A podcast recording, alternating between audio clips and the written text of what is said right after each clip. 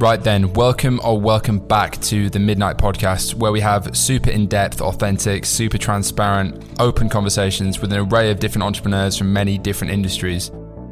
I really want to make this a podcast known for going super in depth on loads of topics that other podcasts are scared to speak about. I feel like most stuff out there these days is just super surface level, super vanilla, and doesn't really answer the questions that viewers and listeners want to hear. So that's what we're trying to do keep it real and keep it raw. Sure you'll get a huge amount of value listening or watching the pod wherever you are. And if you do, don't forget to subscribe, recommend it to a friend, leave a like and a comment, and just let us know what you think. And yeah, really hope you enjoy this episode.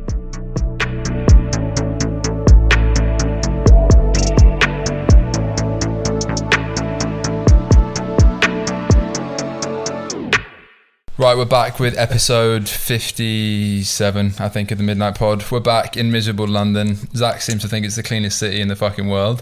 I mean, yeah, like just walking around it. But we have Zach Murray from Triple Whale and Foreplay, which we're going to get into both. And obviously, Ollie's co hosting again. First episode in 2023 in the original location. Only six more weeks in this flat before I move to a new venue. So hopefully, it will be as good, if not better, than this one. But the Barley episodes are fun. Everyone got very fucking ill. We are now back to reality, back in the trenches, and back in 2023 Midnight Pod. First question, as always, and uh, actually, just for context, how how well do you know each other? Because obviously, you put us in touch and arranged this. Not like massively well. We, we met We each met- other at Geek Out two yeah, times twice. last year. like two, two, we met at two events. So this is the third time. And. I messaged messaged Foreplay Support the other day on, on live chat trying to cancel an account because we have a duplicate one, thinking I was just speaking to some bot because I just put like cancel. And you replied, and, and then I didn't reply to your nice response about, oh, we're going to see you at the weekend. and then I was like, oh, fuck. a true bootstraps ass. Yeah, exactly, exactly. First question, I guess, as always. Well, it's not really a question. We just dive into everything.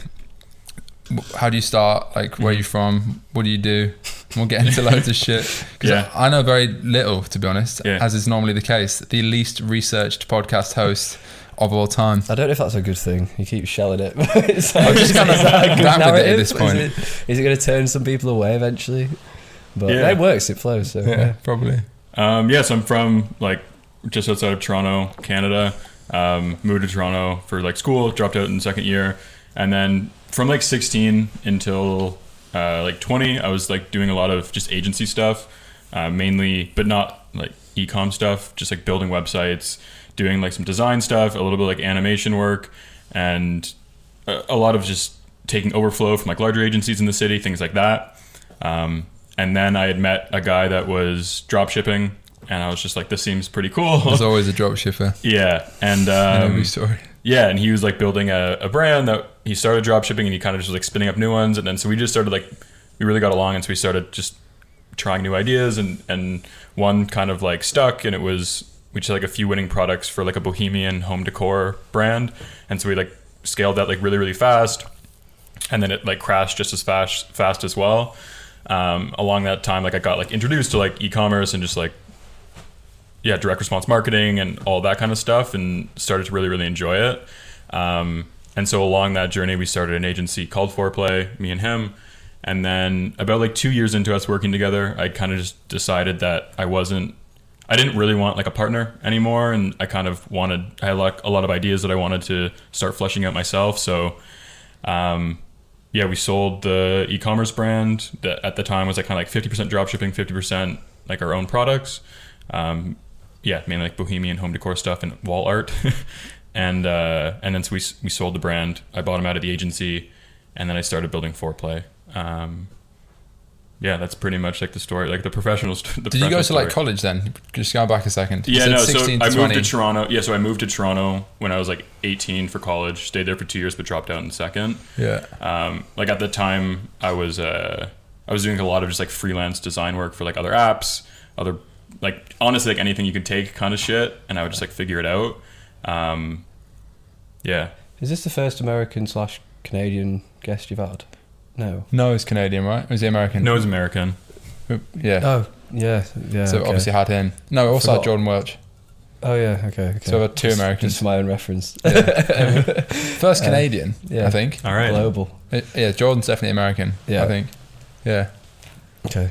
I was just check. I- I'm always interested to know, like, from the outside looking in, from knowing the UK and not knowing those two countries, I feel like they're so much more entrepreneurial as places, which is just interesting. Definitely seem to like from like a college perspective and just like a, tall poppy syndrome, whatever it is.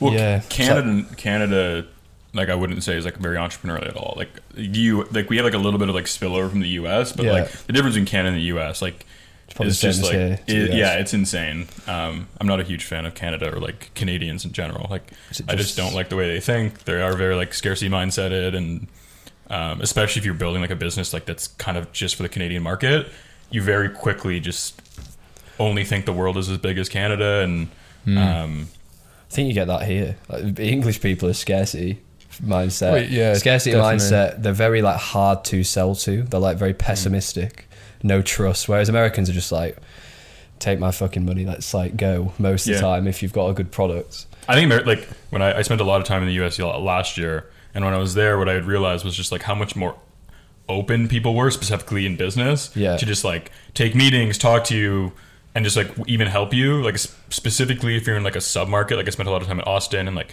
Arizona, and if you're not in like one of like the big cities, it's there is this like feeling of like camaraderie that you guys are like working. Like I don't know, it's just like a way better vibe than I've had ever like in Canada.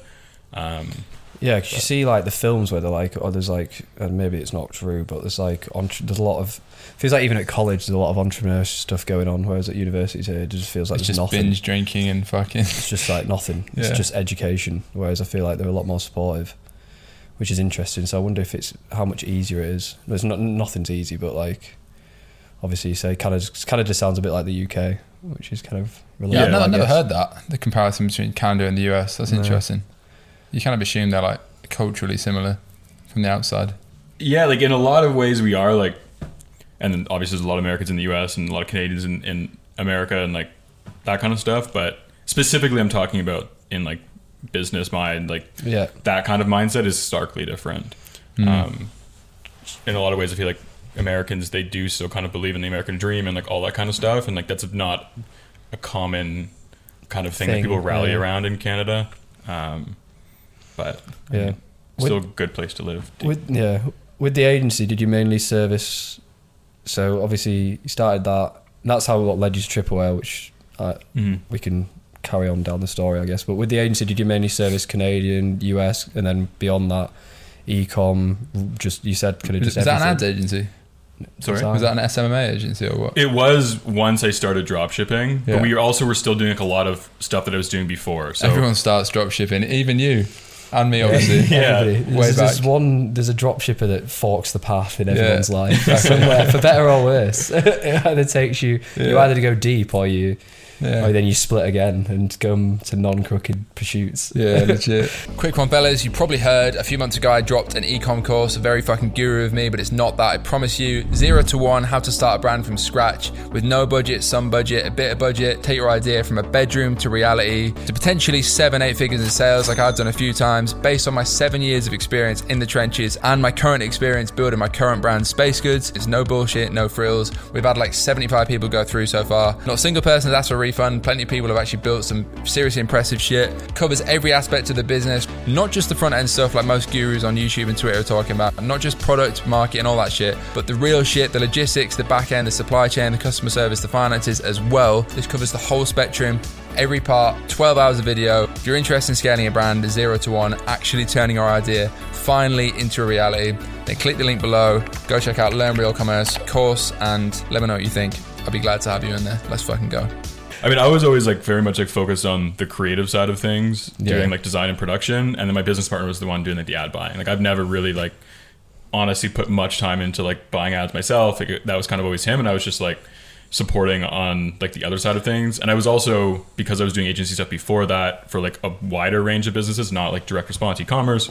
Um, uh, yeah, I, I brought in like a lot of clients. There was like some apps and like gaming and stuff like that that we like kind of partnered up really really early on. They did like a Series A.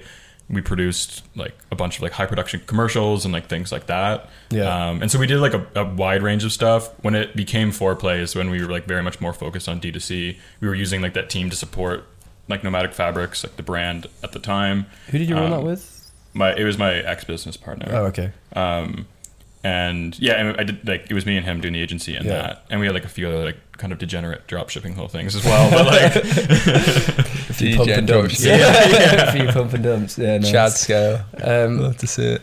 Yeah, because like, obviously you're very design first. I actually think you two are very like design based are quite similar. I feel like when you look at not like obviously identical, but the vibe behind the way that Space Goods is branded and the vibe behind how you've taken Triple Whale, which is obviously what you're doing now, isn't that too dissimilar. And obviously, I don't know you as well as I know him, but I I, even just think like the way 80s shit. I even think the way you design is very similar. The way you think is uh, obviously I, again don't know the depth of your thinking as much as Matt, but from the front end looks fairly similar, and the Mm. creative like the creativity behind it, which is quite interesting. I'm like just generally like a very nostalgic person. Mm. like in a So- in like a lot so of ways he. in my life. Like I, even though I do have like a lot of, uh, I'm pretty positive about the future in my own life. I think in terms of like society, I'm much more nostalgic about like the past in a lot of ways, and um, yeah, that's kind of yeah, that's kind of in terms of that. And uh, honestly, like the triple whale stuff in terms of like the design, it was very like it wasn't like a master plan. It was like an iterative thing from Yeah. like when we launched Pixel, and then it was like okay, let's just like lean into this. Like people like it, and it's kind of just like went on from there. Um, and yeah, Wait, so uh, I'm confused. So agency, foreplay, triple whale. oh, so Where triple. do they all fit? And Yeah, where do they what's fit? the So- timeline? the timeline would have been uh, middle of 2021. I I was like living in Mexico with my ex business partner. I like one day just like had this like gut feeling that's just like I want to I want to move on from like this and I want to do something new.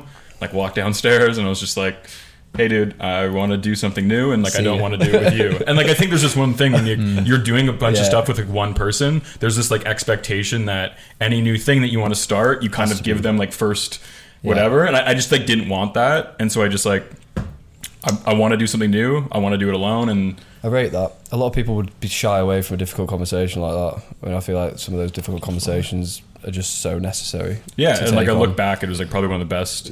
Yeah. Just like in the same way that like starting stuff with him was probably one of the best decisions I've made. Like Just- looking back, ending it was also one of the best Yeah. decisions. Um, and then I was in like very much like a flux period. Um, the actual the reason like the way that Triple O got like folded into it is that like I had a bunch of these like agency clients. I bought him out of the agency, and like I needed to kind of service this, even though I knew it wasn't like my long term play. And so I was just like asking around, being like, is there any like agencies that want to like white label from like the media buying side of things? Sorry, the agency was called foreplay to start Yeah, with, right? Yeah. Yeah, it gets a little bit Yeah, kind of yeah. confusing. So like, yeah, Yeah. Foreplay's an agency, and then I got introduced to like Alan Porter. Um, he was like a friend of a friend, and I was like, hey man, can you just like take over these clients that I have from like a media buying perspective? And he did, and then he invested in Triple Whale. I took like a really early on call for the investment in Triple Whale, and then if they just started asking me to do like a lot more projects with them, like they were really lean at the time, like Yeah, under ten people. man, um, that is a mad opportunity. Yeah, Yeah, it that was- is a u- that is When did they launch? unicorn, Like not long ago. Two I took? I took the call. With, It's barely two years now. It's probably twenty months, maybe twenty-two months. Yeah, because I took a call pretty early on with them because I got intro to them through. Forgotten the founder's name. AJ. AJ. I took a call with AJ, obviously the founder, Yeah. and he was like, we were like one of the first agencies that joined the platform, and especially definitely the first UK agency.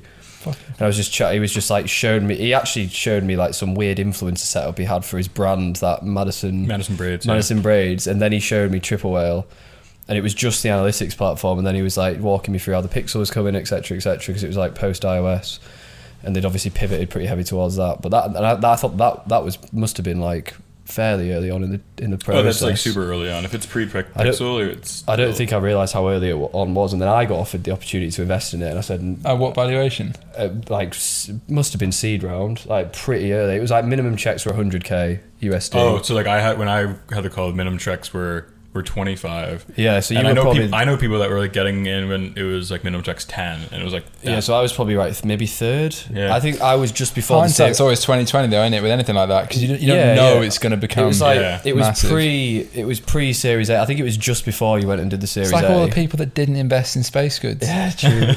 It, was, just it, was, it was just it was just before we invested in you. But it's like that, it that was soon. it was yeah, that it was pre Series A, and I was like, at the time it looked like a lot of money. Mhm.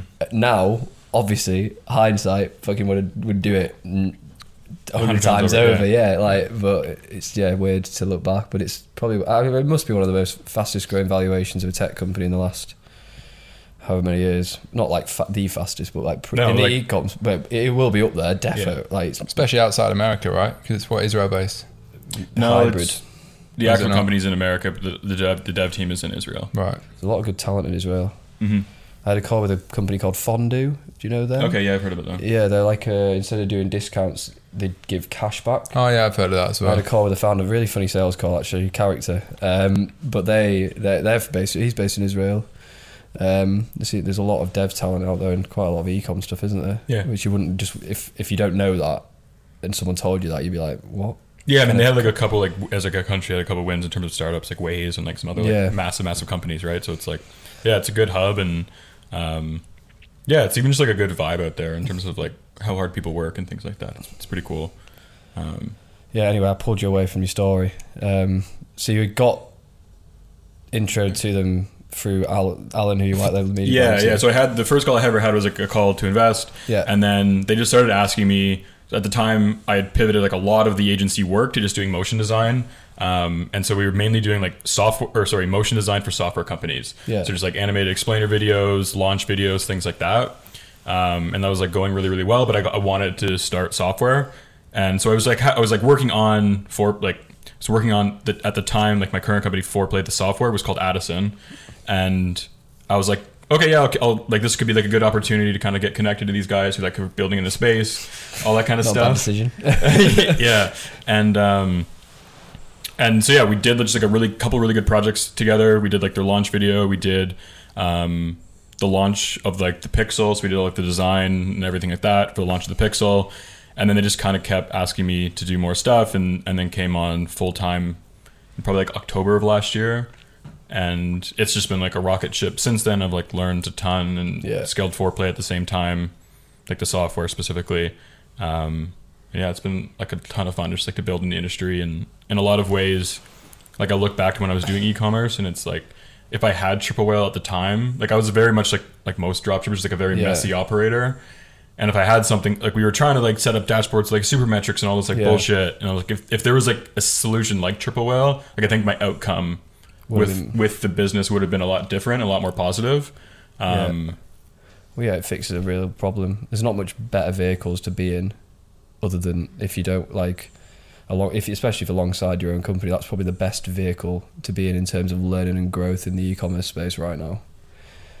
Triple Whale as a company, so that, Yeah. how fast they're growing is pretty mad. So, yeah, you you've got it, but you don't use it properly. From looking in your dashboard yesterday, Um, uh, well, so quite a lot of competitors, but I use the dashboard, but that's not set up properly either. Um, I don't. I don't use the triple pixel because AKM use some other custom yeah, they use Statless, don't they? Statless is like a competitor. There's quite a lot of competitors. It's just like Statless looks like horrible. It's I, like North I don't use well. it. They use it uh, because they say they like it, but it looks like a child's fucking project. I Same can't- it looks so bad. I mean, in a lot of ways, like it is like an internal project of Yeah. an agency, right? And so it's yeah. like Yeah. if you take someone that's like only focused on software, and you take someone that's like building an agency and then trying to build software on the side, it's like you could see how like those outcomes. I mean, I do think starting software as an agency is good because you have like so much domain expertise and like you know the problems. But at the end of the day, it's like it is so much work to build really good software and like so much attention. And so I think if you just like play it out over a series of time, It's- whoever's yeah. like focused on the software is going to build a better software. That's what I mean. right? Like, there's that Northbeam triple whale argument, which was a weird thing. Never even heard North Never got Northbeams again. It's like it's, it is fundamentally quite a good product, but it looks horrible when you use it. And now I feel like triple whale at the size and valuation that it's at is it's now almost the same as making a decision between Shopify and another ecom platform. It's now why would I choose hmm. something Yeah. that has a smaller dev team that's going to release features way slower, that's iterating slower, that's not supporting the community as much. So it's just a no-brainer to choose Shopify.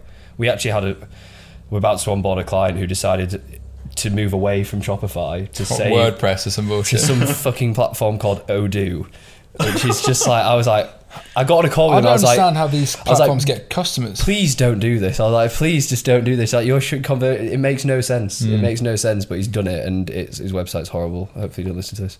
Um, if he does, he does. Um, it's just one of those decisions that it's just like when you actually think about it logically, it makes no sense to use something else. Yeah, It's funny. I used What did I use briefly like two years ago? I've forgotten the platform. What's the other one? Um, not WooCommerce. Oh, uh, Squarespace? Big Commerce. Big Commerce. Yeah, Commerce. Big Commerce. Yeah, I I've you forgotten doing why that. now. There You- was some reason because of, with with the neon setup. It was. I think it was custom. I remember you doing that, and I remember you going, "That's a terrible idea." There was some custom setup I couldn't do on Shopify, and then I, then I re- remember thinking, "What the fuck have I done?" it's, It's just like so much admin. it's just stupid. It's shocking. Um, So f- foreplay the app then. Mhm. So the agency is originally called that. You get involved in Triple from the agency, and then it becomes full time. What then happens to the agency, and then how does that become? There's always these fucking flies, by the way. Yeah, yeah. No, how, so how does that become the, the app? the app? as it is So today. I when I bought my partner out of the agency, I knew I wasn't going to keep doing agency stuff. We Mm. kind of just kept servicing clients because, like, one, they were a Cash little bit reliant on us, and like the cash flow wasn't bad, Yeah. and so um, I was like most of my like dedicated focus time was going towards like I want to build software, and so I had like four or five different ideas, and I was just like playing with them and just running little tests and like talking to people I knew and like whatever it was called Addison at the time, the, the saving ads from Facebook and stuff like that. I was like, th- that's the one where I had like the most positive response. I'm like, I'm gonna go ahead and build this. And so I like I found like a developer on Upwork. I did like all of the UI design myself, and then we built like an MVP and then launched it. Um, and then for like the first like few months, just like working through like all of like the bugs that come with like having a software and just stuff that like most people that sign up don't tell you there's a bug and so if you're only getting like two signups a day it takes like multiple days for you to ever even realize that that bug exists and Yeah. like one of them for example was like for the longest time What the fuck is this? Space Goods, spacegoods.com, Rainbow Dust version 1, my newest entrepreneurial ecom brand venture. I spent six months in the trenches building this shit from scratch. We launched six weeks ago. What's it all about? The next generation wellness brand with a long term vision to essentially consumerize the pending psychedelic consumer goods market, which might sound absolutely ridiculous. We're not quite there yet. The market's massively illegal. But what is this? Rainbow Dust version 1 is an all in one mushroom and adaptogenic blend designed to unlock your supernatural self. Essentially, experience a sharper focus, sustained energy, zen like calm throughout the day. It's an all in one powder, tastes like fucking hot chocolate, tastes delicious, works great, looks great, feels amazing. Essentially, the broader concept here was to legally imitate a psychedelic microdose and, like I said, experience those symptoms. You can mix it with anything brownies, bake brownies with it, mix it with your coffee, have it without coffee, replace your coffee, put it into a protein shake. It's super fucking versatile. It tastes great. It replaced the stack of supplements I was previously taking, but you need to try this shit. It would definitely change the way you work, get you into that deep workflow. I obviously think that myself. Plenty of a thousand plus first customers think the exact same shit. It's not just a pretty packaging, it actually works really fucking well. Keto, vegan, all that good shit. Trust me, you need to try it for yourself. Let's scale this shit to the moon. Spacegoods.com. Get on your Rainbow Dust subscription and see how you fucking feel. Let's do it for the boys. Spacegoods.com. if you downloaded the Chrome extension, your browser language wasn't in English. It just like completely didn't work because like that's a pretty big problem. right. But like if I'm if I never change my browser, but like most people would just like sign into it, they would try it and like this isn't fucking working, and then Yeah. and then whatever. And it took like there was no way like there's no To logical way for us to ever you know think about this. And it was because like the Chrome extension was attached was like injecting itself on the page and attaching to a word that if that word was different, no longer would exist. That's bad. And so it's just like little things like that is like what we had worked through. And so yeah, the transition from agency to app was like um World. it was it took a while. Like Yeah. it just like it was just like you kind of kept building and then when you're ever you're building a software, it's like most people start with like freelancers and stuff like that if they don't have a technical co-founder, but like that gets old really quick. Like you Yeah. just can't not having someone that's like invested in the project from a technical point of view, it's like almost impossible. Um, and so like even when I talk to people that are like building a software and they're like, oh yeah, but like this team that's working on it, and I was like, okay, that's good. Like it's it's gonna get your MVP, but like hundred percent of your time should outside of that should be going to like finding a technical co-founder or like someone that can just come onto the project and be like committed to it. Noah's Um, got some horrible stories around technical co- around his CTO setup. Who does? Noah from Social Snowball. Oh yeah. Oh dude, He's his had like some horrible. horrendous stories. I think you might have got into them on your pod already. Yeah, a few. Um, do you, so do you have a technical co-founder? Wait, before context, if you go to foreplay.co, just explain what you'll explain it better give, than me. give, give a little pitch just, what it is. so, just Yeah. so everyone knows what it is. I use it, by the way. I also go. we use it for both our agencies and our e-commerce company Yeah. So every day. Yeah, So- foreplay is like the best way to manage your pre-production process for ad inspiration, um, briefing, everything like that. And so we have a Chrome extension that lets you save ads from Facebook ad library, from TikTok. Like everybody kind of knows if you've used Facebook ad library, the pain of copying a link, sending it to someone that link that ad gets taken down. Now it like shoots a 404. Um, and so we allow you to build mood boards from Facebook ad library, from TikTok Creative Center and TikTok Organic, share boards, share links with your internal team.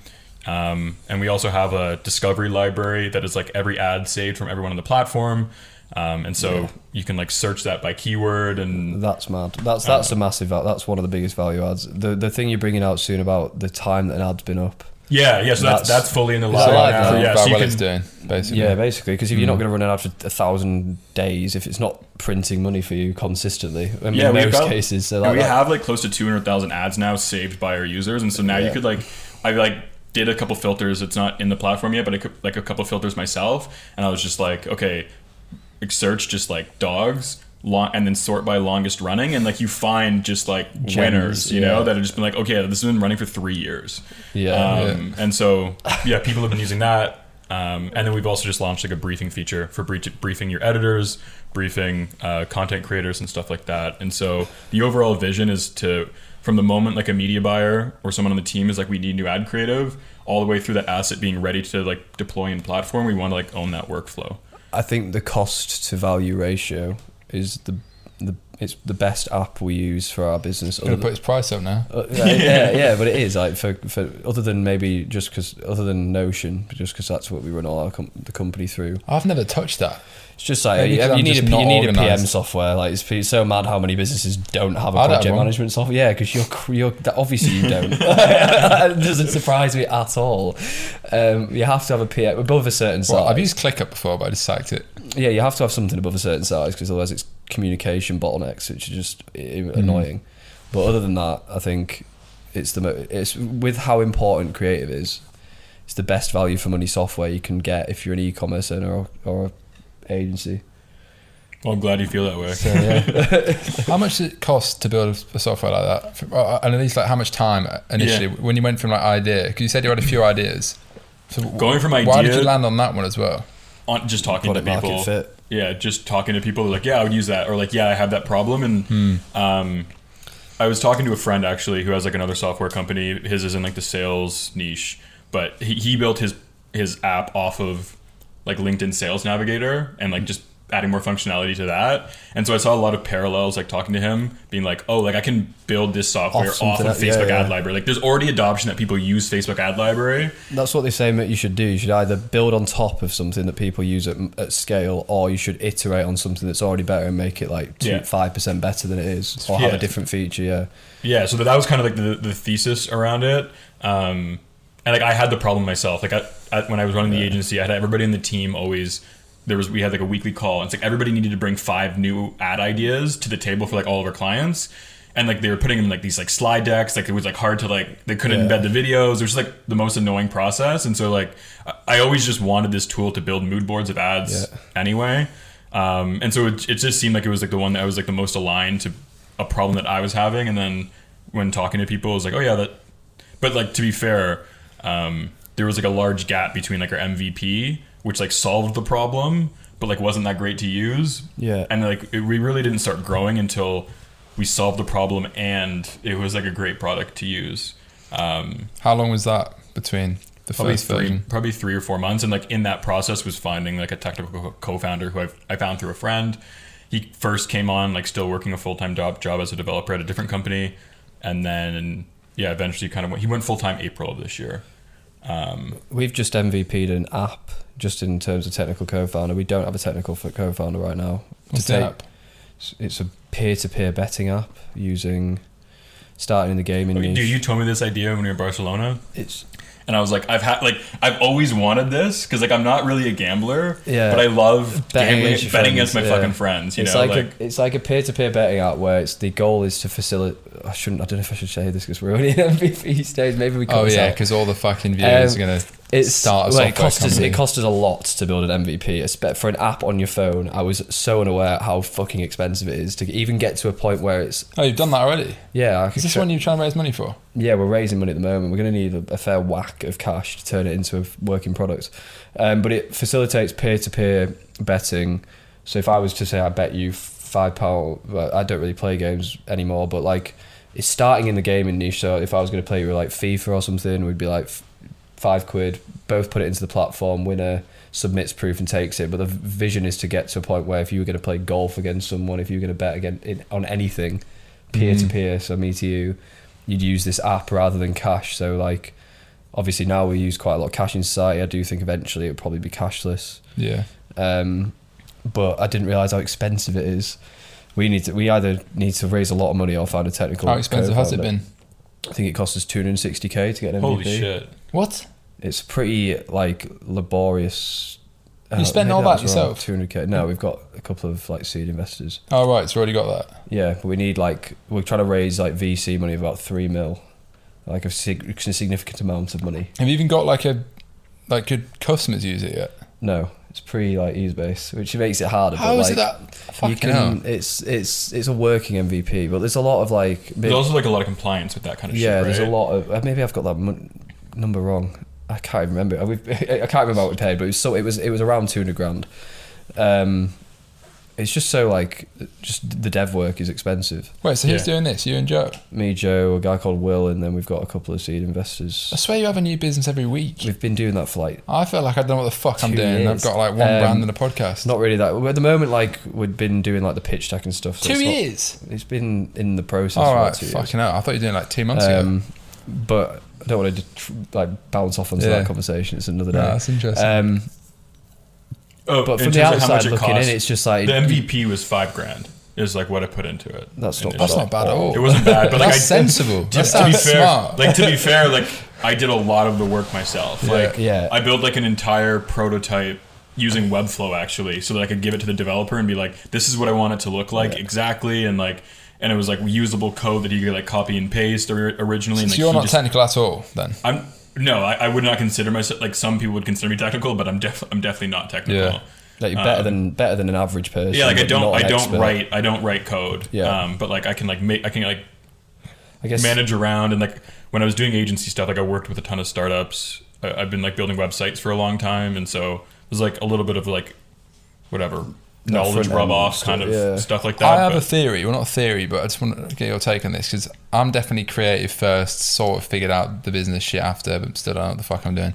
But like, I definitely think that's the better way around for zero to one than being like the MBA type who I know some of them are clearly very smart, probably better at running a business than I ever will be, but they just can't do the zero to one by themselves. They have to like hire a load of people and hire a fucking branding agency. yeah. Do Well, you know what I mean? I, I, I 100% agree, and it's like all these like biz- like anybody that ever told me they were going to school for business, I was like, what the f- why Hmm. why are you going to school for business? Because at the end of the day, if you're going to start a business, like they're probably fucking great at running a business, but if you're starting a business, no one. Your customers aren't buying a business. Your customers are buying a product and they're buying like a feeling or they're Yeah. buying all that kind of shit. And like inherently, business students probably under index on like emotional intelligence and Yeah. like things like that, right? And Definitely. so Yeah. they're just like not really the people. But to be fair, like I'm horrible. I'm not great at like running a business. Like, uh, you know, like I'm probably the way. I struggle. I would really struggle to go from zero to one without having some cash. Like, which is why the agency was a good vehicle for us because uh, Facebook ads is data. Using uh, used uh, used to be when we started was data and just knowing how to run Facebook ads and then offering that to a service where people didn't know. If I couldn't start a creative agency, I couldn't start a brand without leveraging cash flow from the businesses we already have to employ someone to do the branding for it. I would struggle to go from zero to one in any other aspect other than a service based business, I think. There's probably hmm. businesses other than that that I'd be alright in. Like trading time for money basically. yeah, in a that's like skill- that's like the In a skill that I know I can do, but I, I wouldn't be able- like running a business. Yeah, yeah, I know you do. That's I've told you this. This is why you need to position I've got yourself. better at it, But, but, it's that's position. You you do like running a business, but you should. But running a business is positioning yourself in the highest leverage position yeah, within yeah, that true, business. true. So like, there's a lot of creative. There's a lot of like. I think a good example of that will be like influencer led brand. Mr. Beast is like a really high level example of that. The businesses he runs, he doesn't run the ops for him. He just Yeah. he just does the ideation in the in the videos. Yeah. Like Feastables, for example, he doesn't do anything Mm. other than become the face of that. Beast Burger, like those sort of shit. That's similar to you, but on like a much bigger level. Yeah. So like you're doing, uh, yeah, it is about kind of positioning yourself. But I agree. Like I think I would struggle. You two would. You could. You two could rip business ideas from zero to one like really easy. I probably couldn't. It's my favorite part, Yeah, it's your Like, favorite part as well. isn't it? certainly. Yeah, it just needs to st- Ideas. stick. Yeah, stick yeah. on one. Yeah. No, it's always been like my pro. Like with foreplay, I've been really. And to be fair, like because I'm still contributing at Triple Whale, like that's kind of what's kept me focused. Yeah. In a lot of ways, and like. I'm kind of grateful for it because like I was always wanting to kind and I still like already have like a ton of other app ideas that I want to like build out and like other business ideas, but I'm like you know like th- it kind of really keeps me centered. It's just like no like just kind of work on these like two projects that have a very similar customer cohort, and so like all of my time now is only thinking about like Yeah. software for like E-commerce, D2C brand, yeah. like D2C brands, or just like even just like people spending in direct response is kind of like where my head's at. Um, yeah, you sound you you sound similar. Like you you have ha- always have this like shiny object syndrome for new brands, and it sounds like you somewhat have that shiny object syndrome I'm for now new just trying to keep my shiny object within the same brand. So like new product in the same Yeah. brand rather than new brand. yeah, which I would have done what's in interesting past. is like I, that's kind of where I'm at. So like I've got this like weird. I've had this desire to like make a coffee table book for like the longest time. yeah. And so this year I was like, okay, like I want to have like a creative side project, and I want it to be a coffee table book. But like, how can I make, like, how can I make this like make sense in terms of whatever, just justify it to myself, justify it to like my logical self. Um, and so like right now I'm working on a coffee table book that's called 100 Years of Foreplay, and it's 100 years like the best vintage advertising of all time and copywriting. Yeah, that's Um, Sick idea. and so, like, like, the I'm Porsche ads and like the yeah. Porsche ads and like I mean car like car ads inherently in, in going Used through this be so process. I, they, they're definitely the ones like over indexed, but I, I want to make it so it's not There's something- just a car ad coffee table book. There's, But, there's, there's some incredible cigarette ads. oh yeah, all incredible that kind of cigarette, cigarette ads, like it, and beer ads, and like Guinness. Ad, Guinness has got some unreal ads. When you go, because I feel like when you're going back for advertising, further back, like now it's a lot like broader, but it used to just be like massive conglomerates making Yeah. like cigarettes, beer, Mm. like House P and G and stuff like that, like really big companies. So you're a bit All like the stuff Lin- they used to say and do is now banned because it's like Yeah, yeah. too offensive. Yeah. Um, the Porsche ads are so sick. Yeah. That, that is a really good idea. There's one I'm thinking of. I also I've think it could what it be- says. It's like they don't some they don't look at you in a Well, there's like a few. There's like there's, There's like there's I a have in my Lamborghini one that's like it's or no, sorry. There's a there's actually a Volkswagen one that's like a Volkswagen full of people. It's like Lamborghini like. Something like a Volkswagen or a Lamborghini holds like one girl, like uh, a, Yes, a, I've seen a. Volkswagen Buzz holds like eleven or whatever, and there's like a bunch of like all that kind of shit. I really fucking enjoy, and, and I love I it. have like we're talking about like nostalgia. Like I, I have like a longing for like old school, just like the way advertising was Yeah. done, which was like there was like a few massive agencies that did all of the advertising, Yeah. and there was like a few massive ad men that like dictated the way that like all of America perceived Thought. everything, Yeah, yeah. and it's just like I don't think it's ever gonna go back to that, but I definitely like I like Like- that like idea. Mad Men, that yeah. series. Yeah. Yeah. all that shit. Uh, is it David? What's the copywriter? The really famous one. Oh, David Ogilvy. yeah, Yeah. Like, it- that Ogilvy's obviously a massive agency, isn't it? They they must have done a lot of that. I think that's a really good idea. I think I, I'd probably buy that book. I think it's a cool book. I'm trying to bring back a bit of fucking retro advertising with these 80s movies. Just beautiful Those girls, look sick. You've been beautiful posting, like, the girls and pink screenshots. lights. Yeah. Like, it's just like that's the new product, Dream Dust, that I'm fucking pitching on the on the coffee table there. So yeah, that's going to be chaos when that comes out.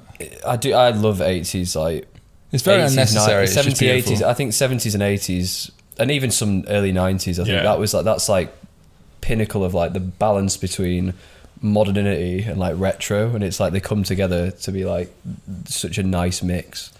Like eighty, even like eighties, nineties fashion, I much prefer to like a lot of the Mm. nowadays stuff. Um, that's a really that's a cool idea. Yeah, I'd yeah. buy I'd be like, I, I pretty much work on it just on Sundays right now. Yeah. Um, just like curating, and then I'm like trying to figure out if I need to find copyright for every single one of these old ads I find to put it in print, and just like figuring that out. But the goal is to have it in in print by December 31st of this year, and um, I think it could be even just like a good like Trojan horse for the software into getting into larger agencies. Like I think Yeah. inherently it's like a really good gift to like Oh, plus thousand person agencies, and then it's like opens Just up potentially a call and just like all that kind of stuff. And I just I didn't even think about it. I just way. really wanted I just Yeah. really want I really want the thing that I make to just be like on people's coffee tables. Like I think Yeah, even in like that's that'd be a great way to get big agencies onto the software. Just send them this book you've made. Yeah. And that is the opposite branding. of software. A big, hard printed. Yeah, it is. It's like It's hardware. Yeah, it is. That's sick. That's a sick idea. And it's timeless. That's cool. Yeah, that is sick. So, Triple Whale, is that officially full time now? Is it still like an agency relationship? No, it's Or not. did you join the team? I joined the team. I joined the team in October of last year. To 21 or 22? 20. Fuck, It's I think 23 all this now, shit's yeah. fucking blending together. I'm s- No, 21. 21. right. terrible Okay, yeah, time yeah. frames. 21. Post So COVID. it's 23 now, which is fucked. Yeah, that's fucked. Yeah. yeah, 21. 21. October 21 was when I started kind of like full time. And then, um, yeah, it's been, like I said, it's been like a rocket ship. And it's just, yeah, people love the how many, product. pe- how many people was then compared to now? When I joined, it was between 8 and 12. And now we're 130. Is that a fully remote team or is that? No, it's not fully remote. We have Offices. hubs. So like I'm fully remote, but we have hubs in Austin for marketing, Columbus for operations, and like that's where the founders are, and then Israel for um, for dev and like a little bit of operations. Um, and I, yeah, I was just I, I flew from Israel here, and we did like a one week sprint there. Um, yeah, it's been a yeah, like I said, it's been a great time. Like, and like building something that people actually like use every day and like love is just like Yeah.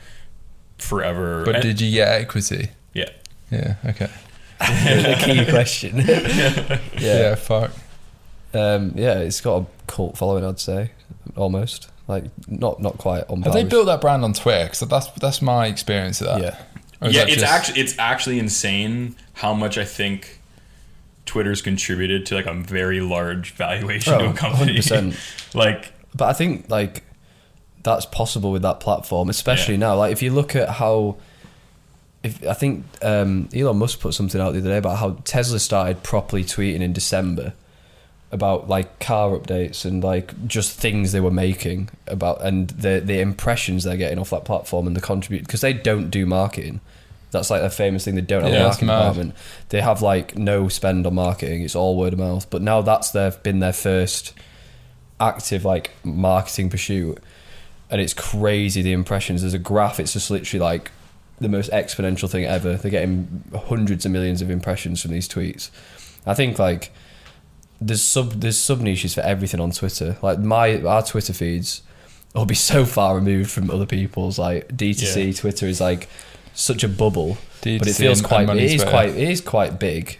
It, but it's, It's not, not, it's though. not that big no. It's a lot of it, it's a lot of a circle jerk. If Yeah, like, yeah, To be is. fair, like it's like when I talk to people that are in D2C that don't know about D2C Twitter, like what are you fucking talking? Yeah, yeah. They think that I'm joking. Like Yeah. they're like, "Are you serious?" And then they'll get on, and then like two weeks later, they'll be like, "Oh, I can't believe I didn't know about this." yeah Um, And then it's like there's D2C, then there's like money Twitter that Yeah, surrounds money- it. it's just like it's like there's this there's this safe space in the middle, and then you get into this toxic out, it's just out like extremity. Hose and cash, like fucking OnlyFans agency. like a lot of it, a lot of the advice in there is great, but some of it's funny, and it's just like whatever. Just like a lot of you.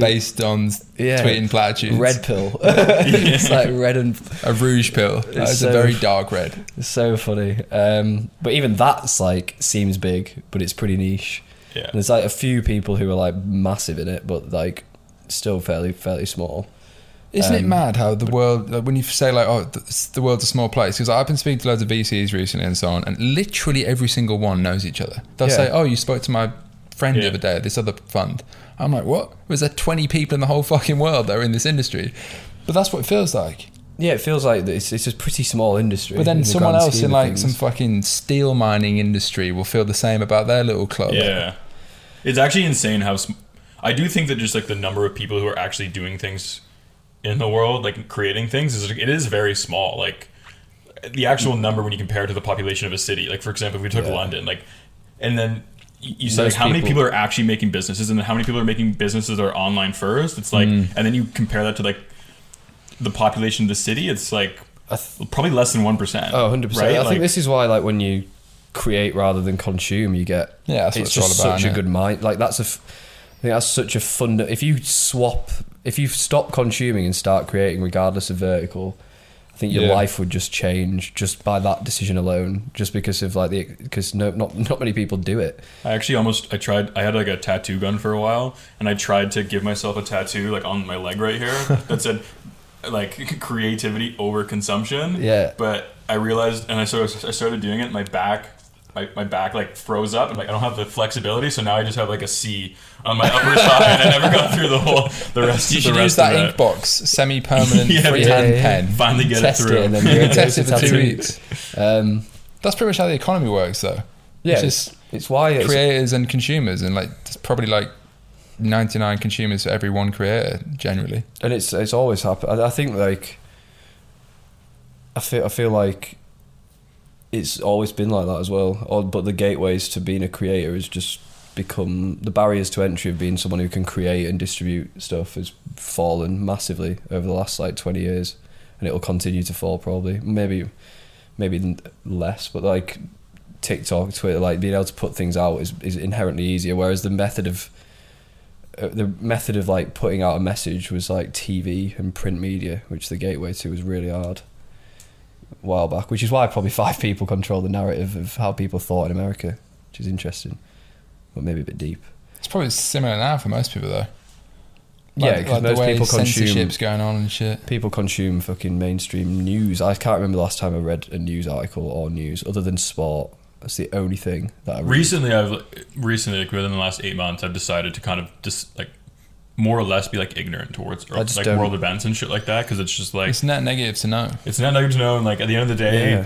it doesn't really affect us and. it- just like if you take all of that like energy and just like focus on like the 10 closest people to you it's like mm. you're gonna get way more like return from that than just like Yeah. taking your energy and attention and like I think I think it's privileged position to be in to not have to have a sh- like care about any of that in some way.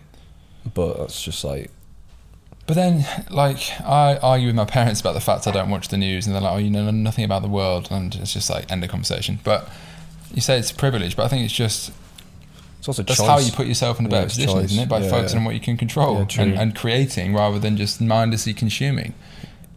Like most people will go to a job and then come back and fucking watch the news for two hours or whatever it is, Yeah, and that's just like, how is that working Yeah, for it's- you? It's not even enjoyable. it's Like- just an energy sap, isn't it? Exactly. Yeah. Um, But then people are scared to create shit because you're always shit when you start and you don't know anything when you start. Do you know what I mean? I, I think I wish I'd done more YouTube stuff when I was 19. I think but I, was um, t- I thought I had nothing to speak Dude, about. I've been trying to do YouTube for. It's like the one thing that I've like consistently failed at my entire life was just like YouTube stuff, and it's just like because I look back and I'm like, fuck, like I wish. Like I Oh, look back on like the videos I've made, and I'm like, I'm so glad I made those. And it's just like, how do I have that much perspective? And then day to day, even now, like I'm not, I'm not doing it. Like I even just like it from like a personal like, like I look back at old videos now. I'm like, oh, it's so cool being able Yeah. to just like jump back in time. It's like a journal, but like way more rich Yeah. in terms of like everything. is yours more of a time thing? You don't do it because of time. I think time and like I think I've always overthought it. I, I was about to say I think but ninety what sort of videos were you and do you want to make? I Just like vlogs or what? kind of vlogs like like for a while I was just doing like I was really obsessed with personal development and so I always wanted to make like a YouTube channel that was just like me reviewing like personal development things whether it would be like like going to like a Tony Robbins thing or Yeah. like okay I'm gonna go and like fucking do DMT and like document it and just like That would be a good series. That'd be kind of be yeah like kind of just be like a guinea pig in a way. Like i always i always Like- really loved how like tim ferriss was kind of like the productivity person's guinea pig of the world Like and you try ice baths for three weeks and be like, "This is what that will change so, my life." so dude so Or one of my, my most successful video was me building a diy ice bath bath back in 2018 and uh, it has like 400000 views and like i still get like instagram followers of like people asking me questions Yeah. of like oh when you did this like It's a good. That's a really good idea for a channel. To be fair, it's a really Yeah, good, I've just- it's I becoming love a, that shit, it's you know? faster the thing with that sort of well. channel, and just channels in general, though, is you'll say, oh, oh, maybe it's not a good idea, blah, blah. Everything's a good idea when it gets views. The Yeah. same way, like, yeah every band name is stupid until they're famous. Every logo and brand name. Do you know what I mean? Like Dude, Nike, some of the Nike, stuff I Nike, watch- Gymshark was small, you say it was such a shit name. Yeah, Yeah. Nike. Not even Nike's logo, like the tick. Yeah, like, it's shit everything is until shit it's big, until it's until famous. massive. Yeah. Yeah. and it's like it's the So- same. You overthink it, but then you probably overthink it but most people do it because they're scared of other people's opinions. I think. Yeah. Like they're fundamentally I scared think I've of like, like. finally got past that with the it- YouTube stuff. yeah, I don't re- So I really just- care there's about. it nothing I anymore. haven't What, put online. what are now. you doing on YouTube right now? Well, I have the pod, and then I have this documenting the journey series where I Okay. just make a shit video every week of me building this brand. Okay. And it's the ultimate accountability exercise because I'm just publicly saying this is what I'm trying to achieve, and I'm literally updating people even when it's good and bad. But it's also it's literally like it's me at that fucking desk usually. There's no production, and like thousands of people watch it every week. Yeah, it's just That's raw. great. I like But that. it's also Almost like a I don't journal think I've kind of ever thing. seen anyone start It a is a business and make business a journal. weekly video until like hopefully the point where it's massive. Hmm. I think you'd probably get. Uh, and I'm also just doing it for me. I also think yours becomes the with it's alongside the pod. It's a marketing activity. Like it's not it's not going to drive massive growth, but it's still going to drive incremental revenue. You doing those videos to the audience that you're doing it to, because some people will share that with people, and then it's going to bring people into your ecosystem. I think like you could probably do it with foreplay as well. You'd probably get the, you, his is just like talking about problems, ref, reflections, and then forward looking. Is pretty, mm. pretty much it. Like this what this is what happened this week. This is what we're gonna do basically with a bit Yeah, because personal even now, I look back six months ago, like the first one, it's like, oh, that's interesting. Yeah. Yeah. So kinda cool. I honestly would do it if no one watched it. That's like the decision I made. I think it'd be good. You'd probably enjoy it. Like that, that could be like it's a, such a low effort way to start YouTube. The key to it is having a little bit of a moat around your business so no one rips it.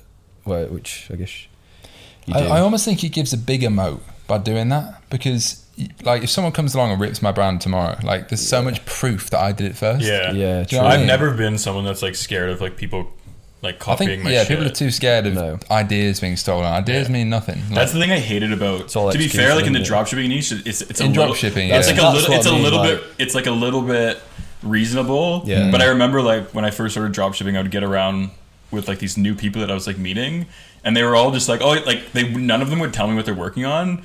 And I'm like, well, how do you? How am I supposed I to used to have a you? with- flatmate, and I lived with him for a year. And me and the other know what he flatmate did? didn't work. he would not. He would work in his room, and if he's watching this, you know exactly what I'm talking about. And he would not leave his room because I know he was doing like some grey hat shit.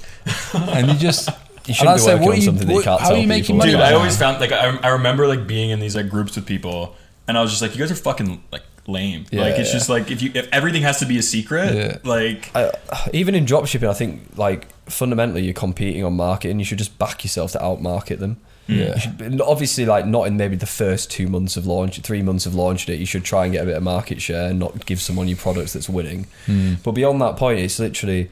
I also think ecom's been this for a while. It's like it's just been getting product market fit, and then the leverage has come in the marketing. Now it's. Tran- I feel like it's transitioning more to like supply chain and ops and bigger things, but.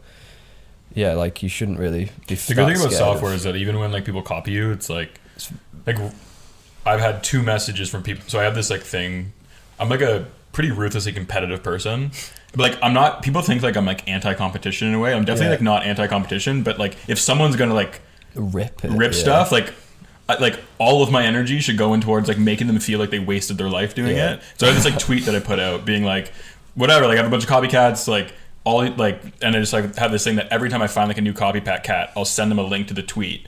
And what's hilarious, I have like three now where people like full outs just like copied the software and like copied like code from like our buttons and like all this type of shit. And then like recently I've had like a few messages like that just like pop up in my inbox of like these people. And like it's like the response to the thing they never responded to. Being like hey like I'm quitting. Like do you want to buy it? We have like this many signups this many whatever. And it's just like Yeah. but the, that's the nice thing about software is like there is just like if you have like a good product it's not as simple as like someone finding the AliExpress link and then just like running your ads Mm. Much and like ripping your shit. it's like Yeah. it's like much harder. Like the actual product can't be there's a there's a level of execution that needs to happen to like copy the product Yeah, um it's like you're stacking things there. Typical wine break midway through the pod. Um, so obviously triple whale and foreplay, not a pretty, not not a bad position to be in. Involved in both. How Mhm. old are you? 26 Fuck, you're How- younger than me. I'm How old are you 27. guys? 27 I'm 25. 25 oh we got a nice little train Yeah. I thought you were gonna say like I'm 19 or something. there's always like if you don't know someone's age, there's always a risk they're gonna throw everyone off. Oh, there's the odd person who looks a lot older than they look as well. Yeah. We were talking about one earlier. he looks about 50, yeah, he does. and he's what He's 24. 26. Fucking hell, He's a dad. there's got to be a genetic like thing going on there. Oh, it must be heavy though. That's like Imagine when Robert you get to Wadlow, like, world's tallest man. Imagine if you get to like 70 and you look like 110. I think it has a bigger effect when you're younger. it's one big flake. Where do you think? Like, where is Triple Whale going first? Like, what's the vision with that? I mean, obviously, Yeah, Triple Whale is like very much like uh, large vision, venture backed to the moon type kind of What's- swing. Can you talk about that? is it already venture backed? Yeah, Yeah. yeah, yeah. So We've they've raised raised a tens lot of of money. millions. Yeah, yeah. Um, Can you say how much it's worth, the valuation or not? I don't think I can. It's I, I, more than I can, I can more than a hundred million, less than a billion. I think I've, I'm pretty sure on another podcast I heard it was around 400 mil, but that's me saying that, not you. And I, th- I feel like that I could be wrong, but it's it's it's. How many users do they have? Like, is that public yeah, knowledge? it's, yeah, it's like between five and seven thousand Like paying. paying. Yeah, I last swear time. they put the prices up. yeah, they probably. Well, they, It's- they I know Prices no. Price, Last week I, don't- got billed and I was like, hold on. it's bolt-on features, I think. It's bolt-on features or uh, if your revenue. Yeah, increases revenue threshold. You probably passed the revenue threshold because that's like data. Ah, the amount of did, data yeah. they have to process through their APIs. I'm assuming. Uh, guess. Because did Triple Whale have something similar to Foreplay built in? No, am I imagining No, that? they like have, they have some um, creative thing. They have a creative analysis tool to like Right, analyze your I've own never used creative, it. which is much more of like a direct competitor to like something like Motion. Yeah, ah, Um, yeah. we use Motion to be fair. Yeah, you mentioned that to me the other day. Motion is really good. So, Yeah, I was talking to Reza, the founder, the other day. He's Yeah. a super cool guy. Yeah, I Um, really like their products. And like Triple Whales is good. We it's just again like we were using Motion when that came out, and it's like can I really be asked moving across? Yeah, No. yeah, it's yeah. like it's like changing processes for anything. yeah, it's like it's, like, it's, it's got to be a massive step in value to change that across a lot of people. But theirs works as well. I've used it on like a smaller scale, and the, the creative hub's good. I- Is Triple Whale pretty much trying to be like the data hub for Shopify. online businesses? Yeah. Yeah. Like that you're actually entirely. like probably like throwing the ball a lot further than like the average person would see. But it's like right now we're obviously like just growing inside of Shopify. Like Triple doesn't work on like Yeah, it WooCommerce. don't like, on it doesn't. It's not even Only like just works on Amazon. Literally this week. yeah. This Gone. week it just started working on Amazon. So, but like the long term vision for Triple Whale is to be like a smart data platform for business for online businesses.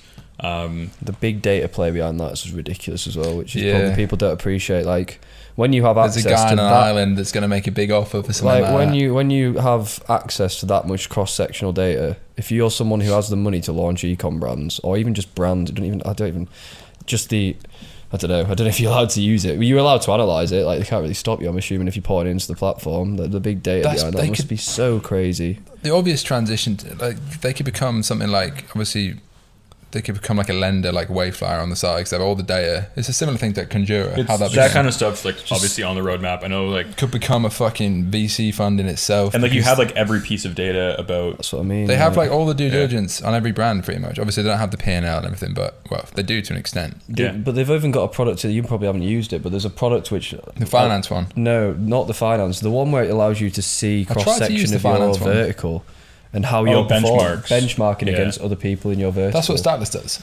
Yeah, so they do. but it. Stylus is only against like is, is against like I I don't know how many people, but like it's, it's definitely under a thousand probably customers. six Yeah. thousand. Whereas like six, you're, and then comparing against like six thousand, um, yeah, it definitely is just like more data. I bet you've got some. What's the biggest revenue store? Not the store itself, but like revenue bracket. Do you know? I know Is one there like brand. billion do- pound brands on there? I want. I know one brand doing four hundred million dollars a year.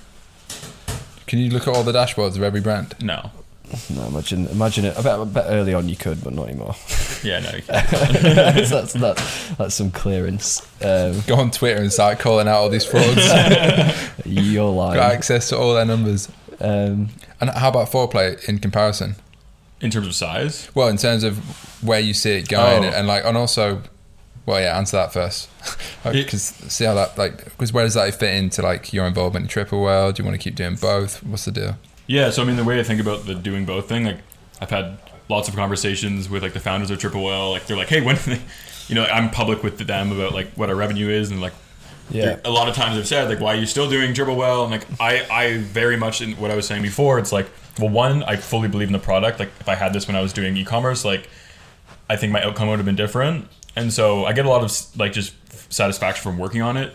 Another thing is that it keeps me focused on just like one niche. Like I do think that if I, for example, were to like leave Triple Whale, I I honestly think it'd be like a couple months before I had some other fucking stupid thing that I'm working on. yeah. Um, and so right now I feel like the most focus I ever have in my entire life if that ever feels like if that ever changes is like when I need to make a decision. But at this point, like everything is trending up and to the right, and I feel like I'm doing like the best work of my life at Triple Whale and Foreplay right now.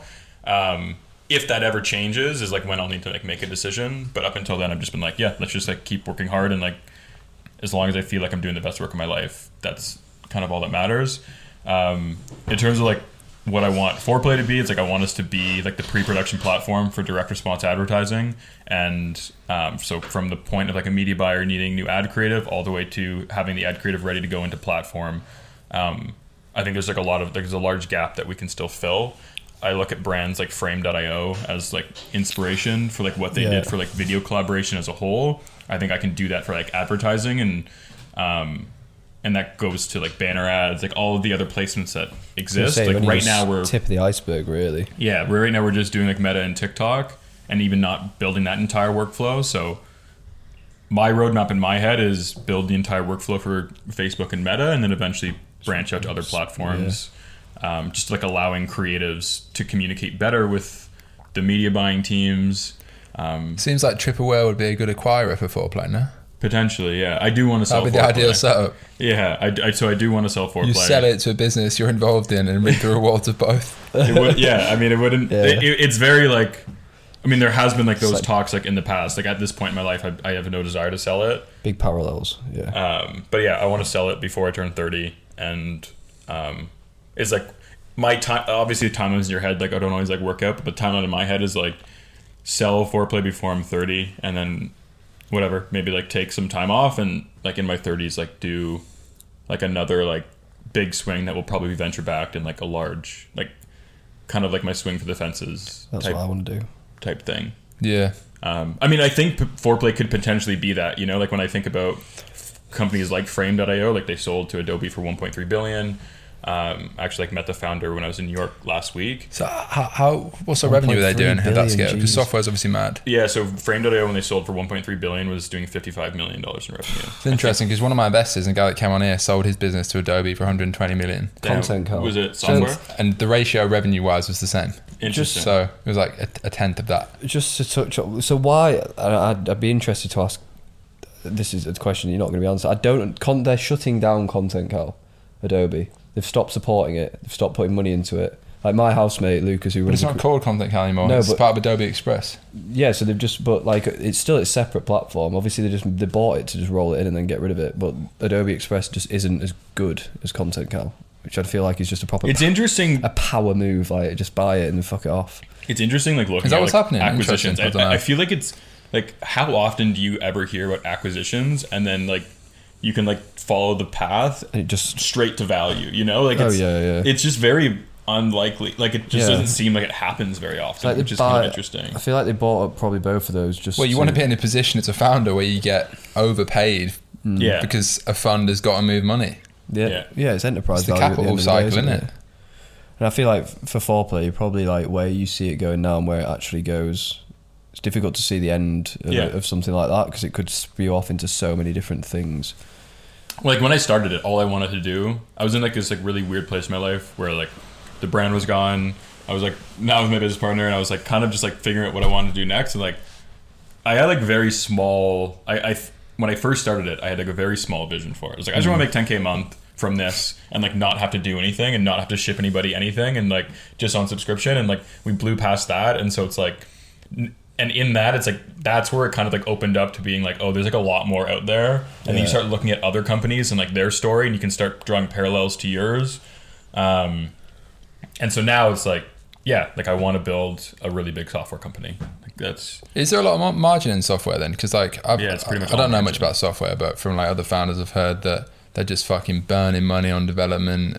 I bet triple. Like, Whale's does it have to be that way? well. it does not have to be that way there's definitely a significant difference between bootstrapping a software company and then venture backing a software company Hmm. and there's also a big difference between like building a team before you have product market fit and then after to- you have product market fit I was literally about to say that. I feel like that comes down to how fast you can get product market fit and how Yeah. quick and how good you are at marketing to that early product market fit. Because yeah, like you if can, you still don't have a product people like, yeah, you're burning cash fast, and like you're just like trying to bring on new developers, new product people to like figure it out. Like, luckily, I knew the product I wanted to build. Like, I was the customer for it, and so it was it wasn't as much of an ex- exploration process. You know, like I guess that also comes down to what vertical you're trying to enter. Because if you're entering something like fucking, I don't know, like an example, maybe graphic design as a macro vertical. If you're going to try and compete with Canva, you're going to have Mm. to blow some serious cash to get to a product where it's even close to. Yeah. That's like a no one's going to try that, but like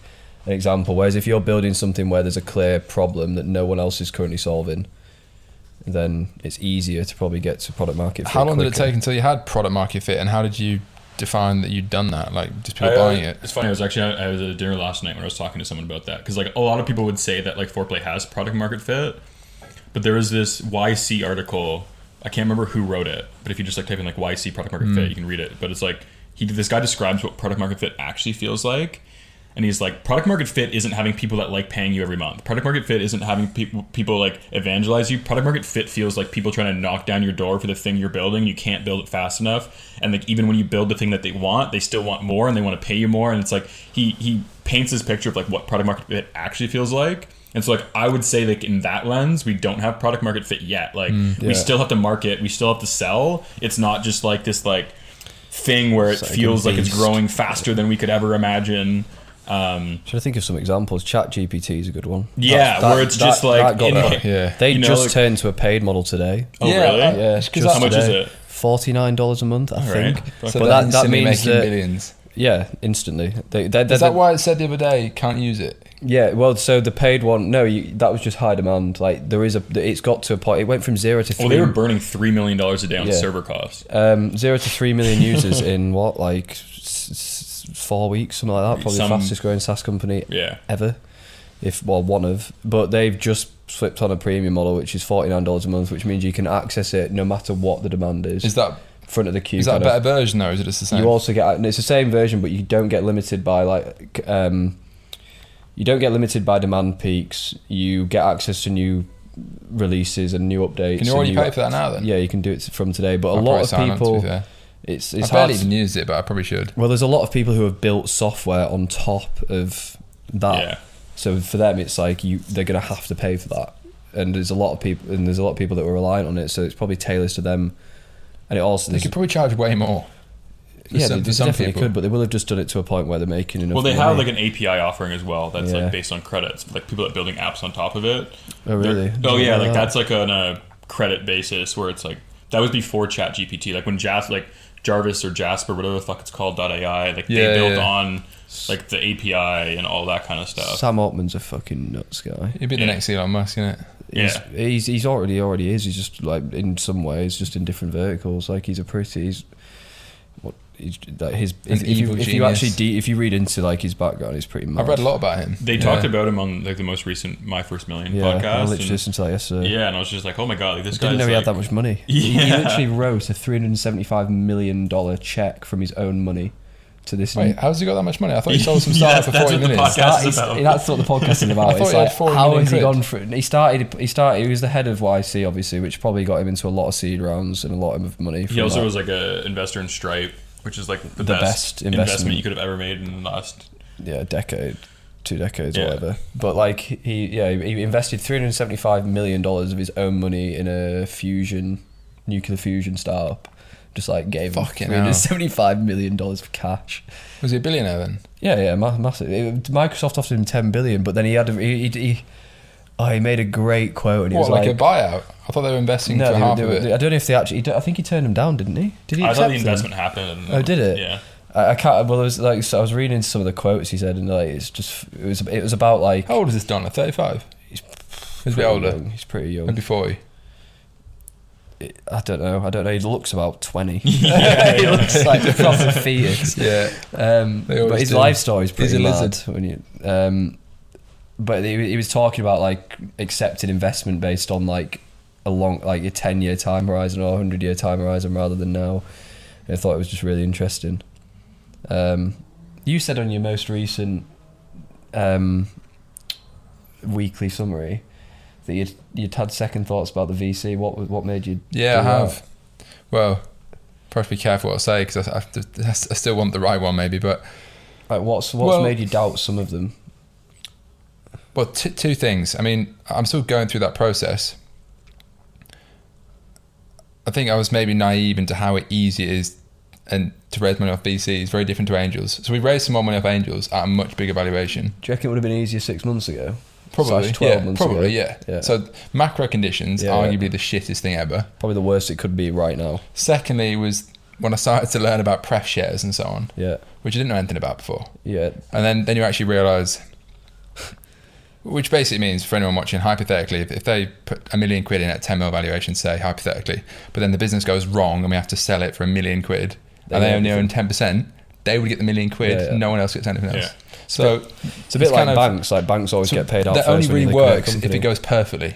Otherwise, you get screwed and they win. Well, it's a fa- yeah. It's like if you take a company to insolvency and like if, if a client, not that this has happened in a long time, but if a client owed us money and they went into solvency, the bank always gets the money first Because they've got a debenture or something, yeah. because they've got like stakeholder that they Yeah. have they're, they're more they're a bigger institution so they've got more right like I don't know why but like Yeah, I'm so sure that, it's and then also, well, I don't really need it. Like we were profitable last month. yeah I was gonna say You yeah. can grow. Pro- I mean, it, it Yeah. does. It does change how you approach growth. How do you think about like so you, You can wanted have- to raise VC just so context like uh, you wanted to raise VC and then decided not to? yeah, I mean, I don't really know where it came from initially. Like, it came from a bunch of VCs reached out to me because the brand had loads of traction. It's an interesting space. I think it's very VC backable, and like the whole the thing I'm trying to achieve with it definitely fits that narrative. I think because I just I'd rather go really big with it. I think it is actually a massive opportunity. Blah blah blah. Um, then I just started speaking to loads of them, and I, I put a deck together, having never done that before, never spoke to VCs, and just went on this like process of speaking to loads of them with the intention to raise money because I just thought, fuck it, it kind of fit fit the plan for next year.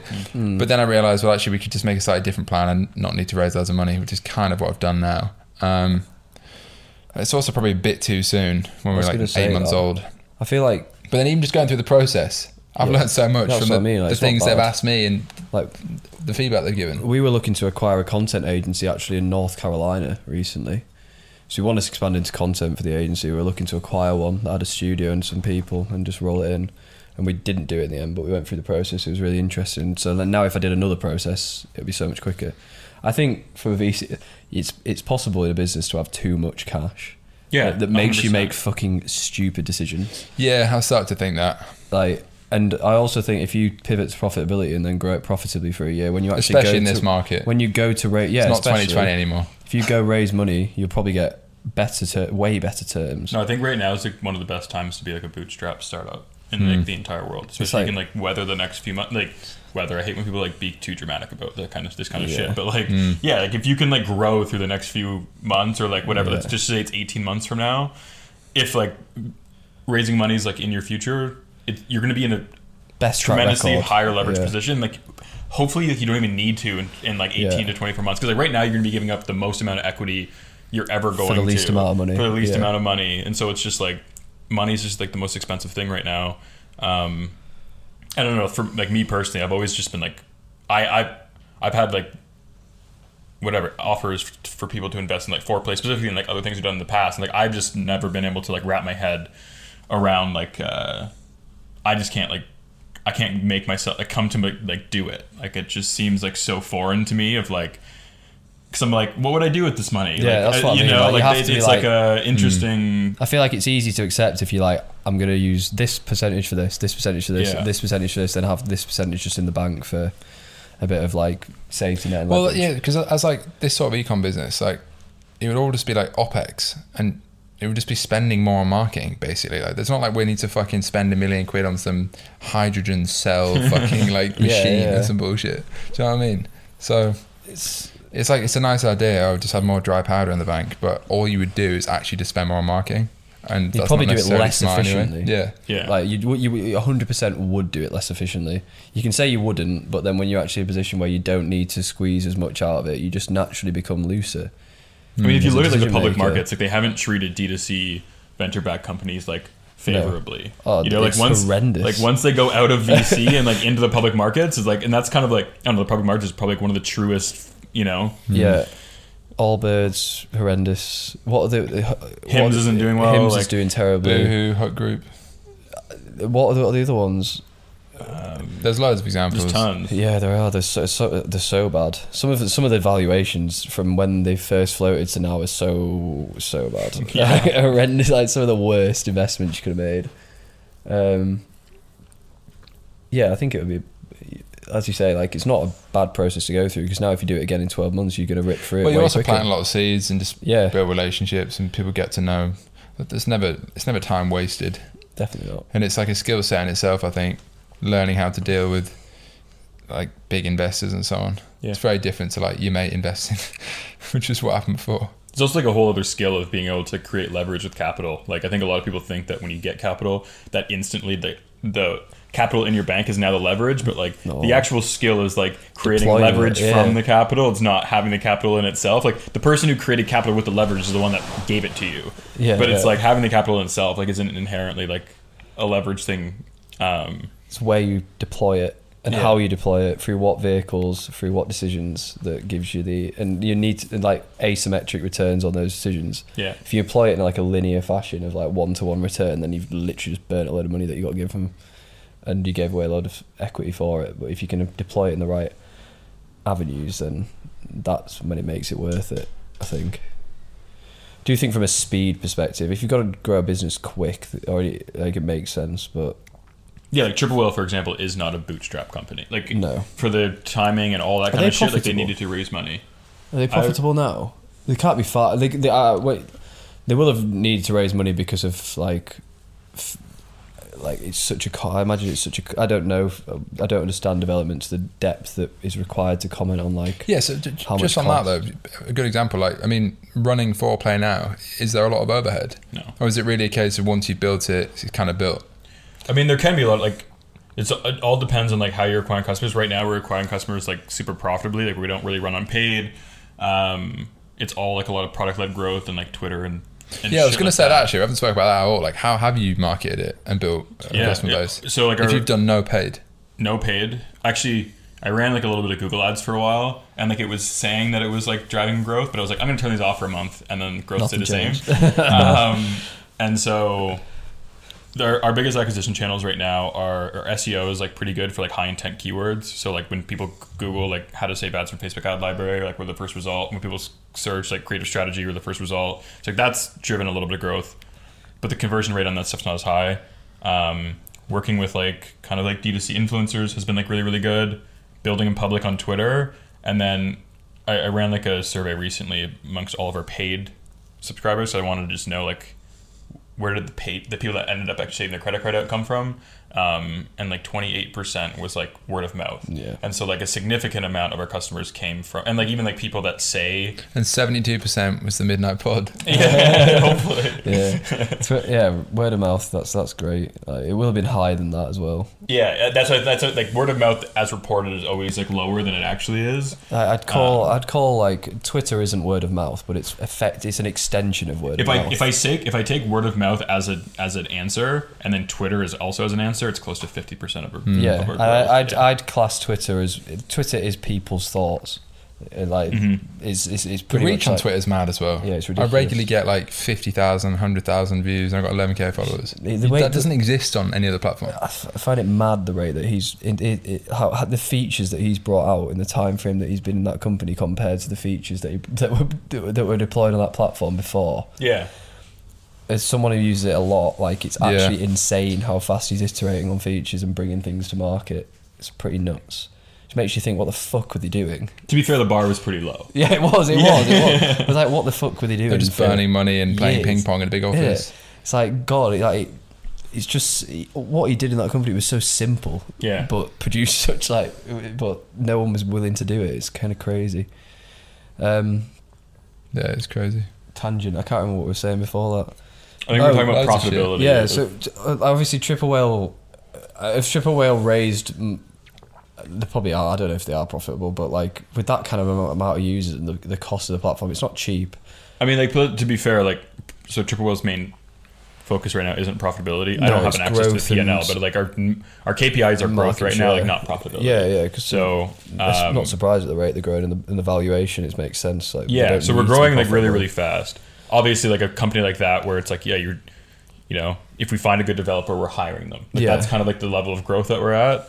Um, with like foreplay, it's like it's like right now it's just like me and a developer and like a few freelancers doing like random things. And so on a month to month basis, like our like our net is like even if I talk about like after paying our like everyone in the team in terms of the developer and myself, like our net's over probably sixty percent after Yeah. paying myself for my time and paying mm. the You're- developer for my time and like all of our stuff. And so yeah, that doesn't exist in D2C. no, it does. Yeah. The, the, the num like you would never get. To It doesn't even point. exist in agencies, really. Yeah. You have to Oh, be no. running a fucking a very efficient agency Yeah. to do in six percent net. Yeah. That's the thing. Once you get once you get SaaS profitable, they can absolutely print money. I guess like not to do your platform injustice, but your platform compared to Triple Whale is just infinitely more simple. So Oh, therefore, the cost of uh, growth is infinitely higher for Triple Whale, but they can fund that because they've got mad product market fit. Yeah. Seven thousand e-com stores. The data that must go through that platform is mad. Seven thousand e-commerce stores, all of their Shopify data, all of their Facebook ad spend data, all of their Google ad spend data. Like it's like an insane. Like Disgusting. AI it's like play. billions and billions and billions of events that are getting tracked on the Pixel. Yeah, like it's billions and billions and billions a day. Like Do you use the Pixel for your agency clients? Yeah. So Pixel's why- interesting why because is they can? You run my because ads, it's like- not using it. there's multiple different ways of the Pixel.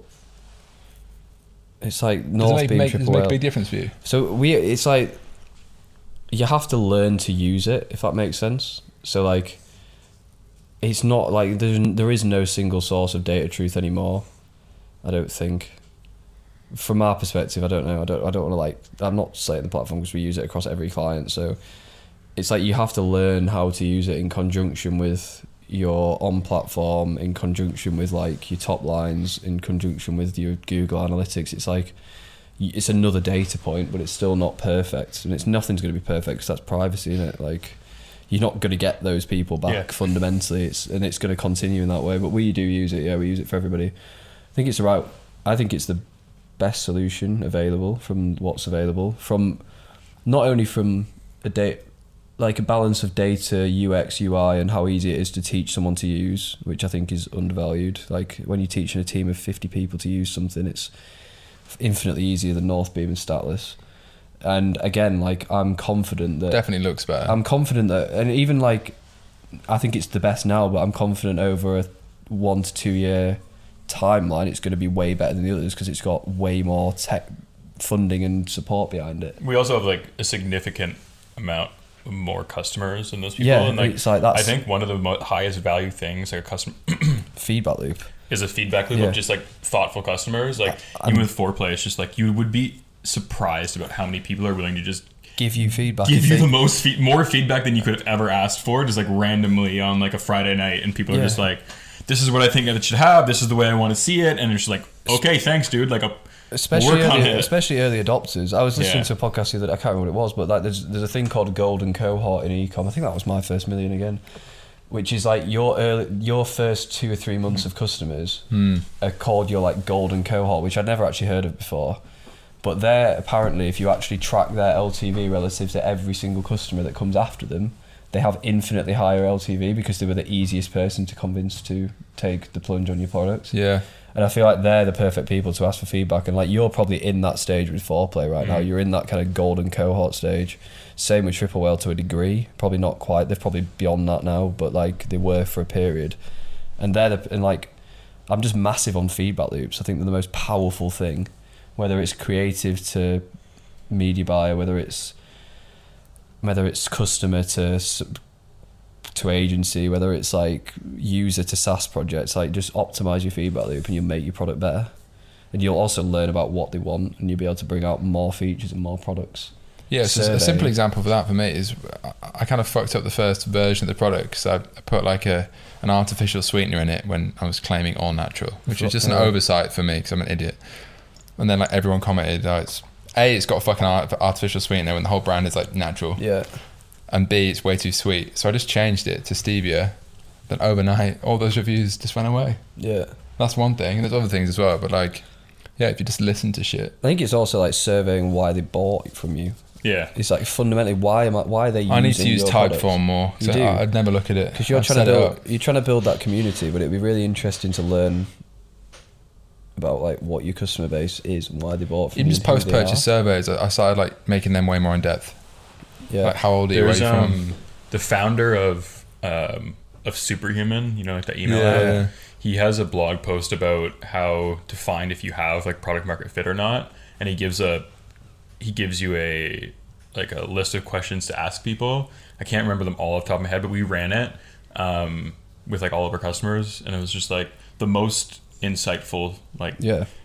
survey you could have ever done and so like it was something like if if this could only have one feature and you would still pay for it what would that one feature be? Like if it lost one feature and you would stop hmm. paying for it what would that it's just like these very pointed questions that like i think sometimes some of these like feedback surveys can be so broad that people are like i don't fucking know man. Like just like Yeah. right? But if you give people like very like spec- and the way that this guy has constructed these answers has been like if if for example it, it was like some metric that if you're over 46% on this you probably have product market fit. And i know remember when i ran it we were like a little bit over that and it was like okay sweet.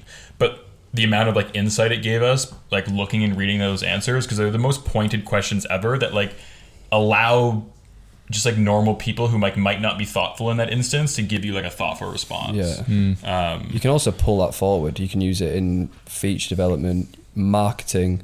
Like if you did a survey and you found that 89% of your customers were just replacing coffee with something that didn't give, didn't give them jitters, then all of your resource should go into that hook and that angle. Yeah, and true. that landing I page. definitely need to do more of that. And that like you should make landing pages around it. Like Yeah. you should make hooks and content around it. It's like that kind of small piece of data is so massive for your resource allocation and Mm. how impactful that'll be. But no one actually does the feedback loops. Like we have, to, we didn't for ages for the agencies either. We're trying to find out. We're asking a lot. I'm trying to do it for the Essence for at the moment, around like whether they're buying for themselves or gifting hmm. how how quickly they replenish products, like why they bought, what was the biggest hesitation before they did, stuff like that. Because it's really really useful. Been meaning to set that up for ages, like way more feedback loops and shit. I made this page called like the lab. I Yeah, just get- yeah. I'm That's just, then I realised my type form has been on a free plan for six months, so I'd, I'd hit the threshold like months ago. so I was not getting any responses. Looking terrible It's data classic. it was like thirty quid a month, and I wasn't paying for it. It's actually fucked. Where's your glass? Here, what are you guys most what's like what's most like top of mind for you guys this year I just like making products and making fucking movies. I'm just a. that, that's what I enjoy the most. Cheers. Like, I'll do, I'll do. We've literally got a movie coming out in 10 days' time. It's a 10 minute film, and I'm the protagonist with this girl. it's so fucking weird. It's so 80s. But it's just like, why the fuck not? I, I wanted to be a movie director when I was younger. Like, so why not just actually do that with my brand? And the movie's got. We, I, I'm driving a DMC DeLorean from the Back yeah, to the saw that Future movie. that's sick yeah. that's Who the fuck does that? Yeah, that's funny. I, I I went to school for film. That's what I went to university for. I, Oh, really? Yeah, I wanted to, but I, I wanted to be a documentary filmmaker. That's what I want. I just wanted to like travel and just like whatever. But then I realized when I was in university, I also like money and like documentary filmmaking. Money. Yeah, exactly. that's don't what I never wanted to be a starving artist. Yeah, So my mate, the, the guy I live with, Josh, he literally is exactly what you said, but he makes loads of money. he like Alright. makes film documentaries for I, like. actually, I, want to do a documentary where we like follow customers for like a week using the product or some bullshit. Mm. I mean, it'd have to be kind of scripted to an extent. yeah, Something like, like that would be quite cool. Like, like George Heaton just did a thing. Like find your super fans and Yeah. follow five of them for a week. They do that on like quite a lot of magazines. George Heaton just did one with someone, I can't remember, where he just followed him for a day, and it's like. Yeah, but that's him, not his customers. Yeah, I know, but you could. Do you know what that's I what I mean? Like same concept that you follow someone for, Yeah. and you you've proved the benefits. What? But what's your biggest focus? Like, so your biggest focus from what you just said is probably positioning yourself and hiring other people to do the other shit. Maybe. Yeah. Or what else? Yeah, and probably products. There's loads of product shit I want to do. Um, ultimately, it starts with product. I think like the culture on money Twitter and so on, particularly, not so much D2C Twitter. Well, partly that, but it's just that everyone talks about marketing. Whereas, as you've said, like ultimately, you can't market, you can't polish a turd. yeah. Like, there's no No. point trying to market if you haven't got a good product. Like, it has to start there. And I think I do have a good product, but I want more good products. There's no better like way to increase LTV than launching another SKU. Like we we're doing like MentorPass calls for all of our team at the moment. It's like a training thing. Have you used that? I haven't used it. I looked at it. Yeah, so one of our, us- I I was just, we've just got to the point with some of our team members where I physically can't part any more information on them because they're probably better than I am. So I'm just like, here's some MentorPass credits, book calls with whoever you want. yeah, Kenny a rocked. month. I was I was in Mexico Just with like- him I was in just like- You go and speak to people who are better than me and learn. And they've all, in one of the calls, one of them took a call with a guy who sold an ecom brand and bought another. Um, and he was like, he wished he'd just launch more SKUs because every time, like especially in the first early parts of the business, because it's from I think he said from one to five million, your focus should be on one to two channels and then launching more products. Yeah, because we've had one SKU for nine months. Yeah. So I reckon that new SKU, which is Oh. launched in nine days, could completely double the business basically overnight. Definitely, Or I more. also I think, actually think it's a better SKU, I do as well because I think sleep's more powerful. Thing. and it's actually good. I use it every day, um, every night. yeah, for LTV, it's massive. You can you, the emails have impact, but like nothing better than finding product market like fit with your customer base with a new SKU. It's just instantly Yeah. gonna double, like you say, not double, but probably massive increase. And new markets, like we've only been advertising in the UK for nine months because we've sold worldwide, but fulfillment's been fucked. But now we're EU with Connor, Connor's warehouse, so Yeah, we're going live in like Germany and shit again. I think horizontal scales. I mean, that's how to scale profitably. So yeah, it's, it's Do a so million a year in ten countries rather than trying to do ten in one. Because the economies of it just don't add up with like CAC and shit. That's what we do with Tev as well. Yeah, We're so trying that's what I'm to doing. still scale both, but like my focus is in the agencies. I don't really do much from a day to day perspective. It's like marketing and position within the market. We've got a really good foothold in the UK in terms of like the brands we work with and the size we are. Like, we Yeah, do- how many employees do you have? I see, I see like the signups come through on your team account. I'm like, how many fucking people does this guy have now? We've now got 32 people at SAW, and we're gonna try. We're building a creative department, so I reckon we'll get to 40 by like maybe maybe over 40 by the end of Q2. Then the other TikTok agency's got 20 people, so we got about 60 people all in. Damn. Yeah, that is a lot. Um, at 80 85 percent of our revenues UK at the moment, which is mm. probably very rare for an e-commerce agency. So like, we're, our focus is US, and then also just continuing to solidify that UK position because I think like when you consume e-com information, it's inherently focused on US markets, and I think there's an underappreciated nuance between the UK and US from a consumer perspective, from an economics perspective, and just the e-commerce market in the UK. I, I need it's to launch like, in the US as well. It's so, it's so big, is it? oh, it's so much bigger. You guys don't ship to the US right now? I, I, do, I do, but I don't advertise there. I think it's just like incentives work better, hard selling works better. Mm. People are less skeptical. Like you will find it so much easier to sell your products in the U- in the US probably And because there's it's also s- well, there's so many brands like Mudwater, Everyday Yeah. Dose, Four Sigmatic in America that are massive. And my idea was there's no one doing it in the UK basically, so I just brought it over to the UK, did it my way. But I guess it's been proven in America, so there's obviously a big pie there. yeah, So hundred percent. probably doing both, but just one at a time in it. Like EU first made sense in my mind hmm. because it's completely open. It's hard to think how it's it's almost like hard to conceptualize how much bigger the US market is. Like ten times bigger in it. It's not even it's yeah. not even ten times, but even like when you look at the incomes at the top end, the the like the people who are interested in certain things, it's like exponentially bigger. Yeah, Like people like endure like I don't know. We've just started working with an endurance brand in the US. If you compare people doing endurance athletics in the UK to the US, it will be a hundred times bigger in the US, not like ten times. mm. Just because of that, that's just the market, is it? And um, yeah. It's those those those two focuses, and then just trying to build a team for Tev. We're just about to get an office in London. Is that why Connor was in London yesterday and Fred saw him in 180 House? Yeah, we're just Wearing a got- Synergy hoodie. Might be getting an office in 180 House, but I'm not confirmed yet. Oh, really? Gonna build Yeah. a team. I think like that like was a sick location. we've got really good logistics and cost of labour, etc. Where we are in Ireland, but like the talent, if you want to build like a world class marketing team in Europe, London's the only place you can do it. Really, five people in London could probably produce the same output of 20 people in the place where we've got the Mm. logistics. Dude, what's interesting, we have such an over index of customers in um, in like Denmark and Germany. It's like the weirdest thing. Like, is agencies because it's all, and it's all agencies. It's like probably like one third of our customers. And I Really? was just like, that's the fucking like, and so it must just be like a really like, There is quite a lot of like if you went like the, thinking about geek out the geek house we went to, there was a lot of Germans there. yeah, there was a tons lot of of Germans. There's a lot of Germans, and a lot of them are pretty like gem like gem guy Yeah. for example. Um, yeah, he was meant to come on the pod, but he flew to Dubai when I was in Bali. like he's a he's a good operator. He's doing some numbers. He's a nice guy as well. But he- like him and all his network, like he's got a pretty big network of e-commerce operators in Germany, like Carl, etc. Yeah. Yeah. I was just Um, surprised by it. How about you? yeah. What's what are you focusing on? Um, Given the, coffee- other the podcast coffee is about book. you. coffee table books only on Sundays. Um, So right now it's That could be his name. it's like honestly Yeah. like finding some more like growth channels. Yeah. um, or for like coffee bit only on Sundays. It's not bad. um, I want to find like a scalable growth channel. Yeah. Which like I don't.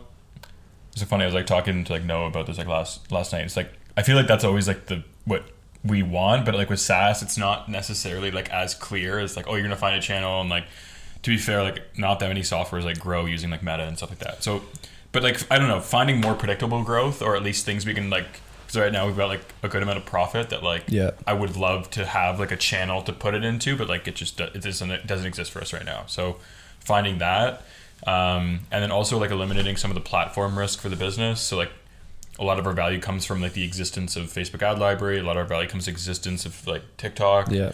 Um, and so with that is like building a lot more features into the brief side of things and like workflow features. Um, and so yeah, finding like yeah, discovering more growth and eliminating platform risk and just like making it just more of a stable business are like the two things that are like the most most top of mind. Um, and then yeah, like starting to think about how I want to like build a team and like how big we want to build it and all that kind of stuff. Nice. Do you have a team under you at Triple Whale? Is it just you? I'm No, assuming- so when we when I started at Triple Whale, we started building a team underneath me, but it very clearly became like like very early on. It very much became like I, I shouldn't really have a team. Yeah.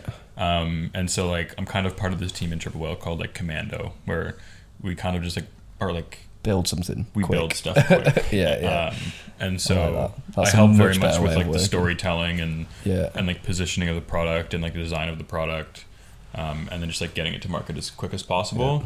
Um, and I, if I were to like, yeah, it just like works out super well that way. Like if it was anything else, like I, I probably wouldn't still be there. You Um, pump out features so quick.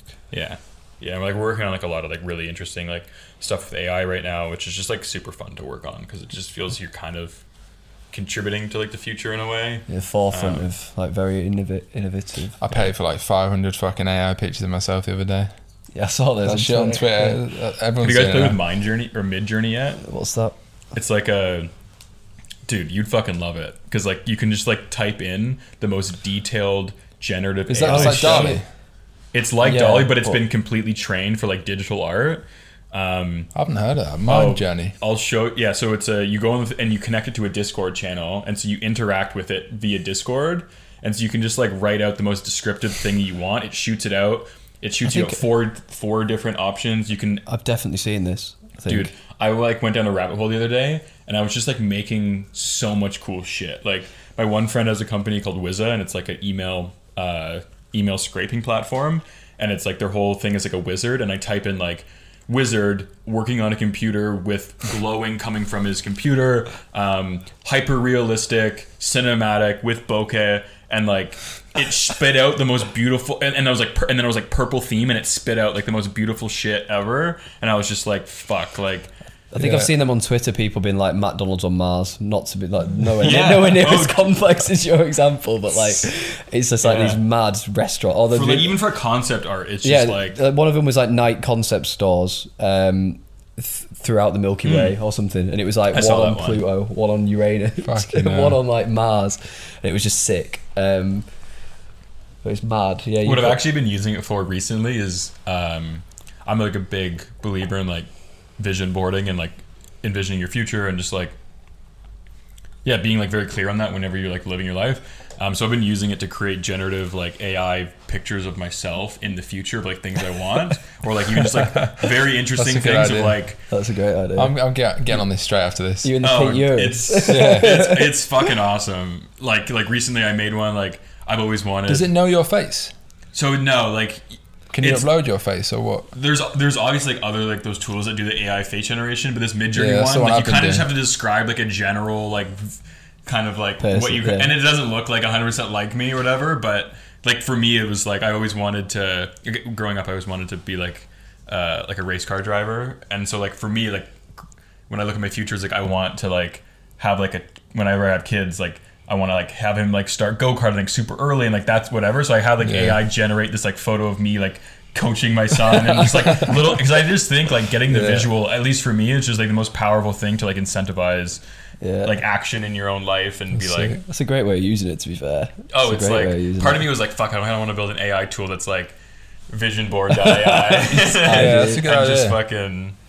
It's a really. Someone's good gonna, yeah, someone's gonna do that. Right, final question, which I ask everyone, which is very cliche.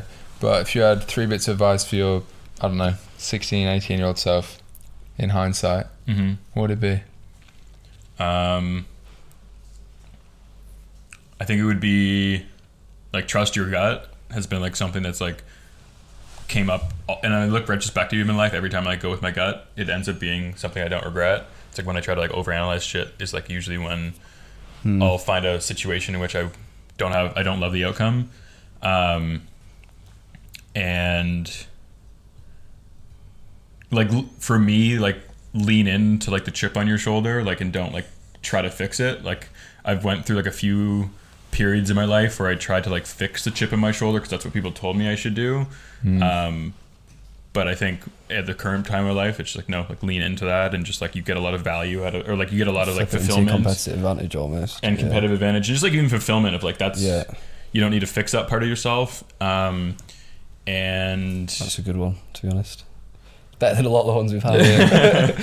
um, and like I think earlier on in my life I was like a lot less patient, but there's like a lot of like value that comes with patience, especially when creating value for like a marketplace. I think you can like often look at people that like whatever they're making like a ton of cash when they're like 19 or like 20 like inherently like those people don't actually create like a ton of value in the marketplace He's And got so- you. You parted a good saying on me a long time ago, which was patient in the macro, impatient in the micro. Hmm. Yeah, Like impatient day to day, but patient on a longer time horizon. Which Right. I think is a really No, good way really of good. looking at it. yeah, I think it's very true. Yeah. Any closing remarks? We could probably go on for three hours, but people will stop watching at that point. I don't think so. There's nothing from if my people side. want to use Foreplay, and give them a discount Yeah. code yeah, what you go on? Mid- midnight like Yeah, we'll chuck, we'll chuck that. We'll chuck. Yeah, I guess closing remark. We'll chuck that in the in the description to see if there's actually any audience of value watching this shit, That's fine. or if they just laugh. if you think you're a value yeah, If you've made it to the end of the pod, use code midnight. yeah, and that's Yeah. good for like drop shippers as well, right? It's perfect for all that shit. oh yeah It's, yeah, un- yeah. it's it's it's cheap to the value. Like if you're a drop shipper, most of your leverage comes from creating good ads. yeah, exactly. I'd, I'd almost say it's probably most valuable to either a creative agency or a dropshipper because that's where your leverage comes from. It's and it's and the cost that you're gonna put down to use it in your day to day workflow is so minimal compared to the output you're gonna get for it. So Yeah, we got some DGen drop shippers like selling dick pills. Dude, some of the stuff I see getting saved in Discovery, like people selling dick pills, and That's legit, black dude, dude, yeah. there's legitimate people getting ads pass on Facebook that are straight porn, like shit, like yeah, like. there's got to be some like AI thing that's getting that through. Or the they just like know someone or like Yeah. paying someone off or some shit. I'm like, how the fuck are like see- skincare brands are having issues running ads? How the fuck Yeah. are these people running like dick pill ads to like porn? uh, like, I fucking hate it. But yeah, So if you're selling dick pills, use Foreplay. yeah, yeah, it's the conclusion. And on that bombshell, cheers for watching the pod. As always, weekly episodes 2023. I've set a lofty goal of a certain subscriber amount, which I'm not going to say. it's just a lot. Um, yeah, we're going, we're going to actually do a full year of episodes. Last year, I did, did and then sort of didn't for like six weeks, and then it lost a bit of momentum, and I wasn't sure about the pod, but we're back on it. It's going to be a new location soon as well with some big guests coming. Um, subscribe as always. Cheers for watching. Peace.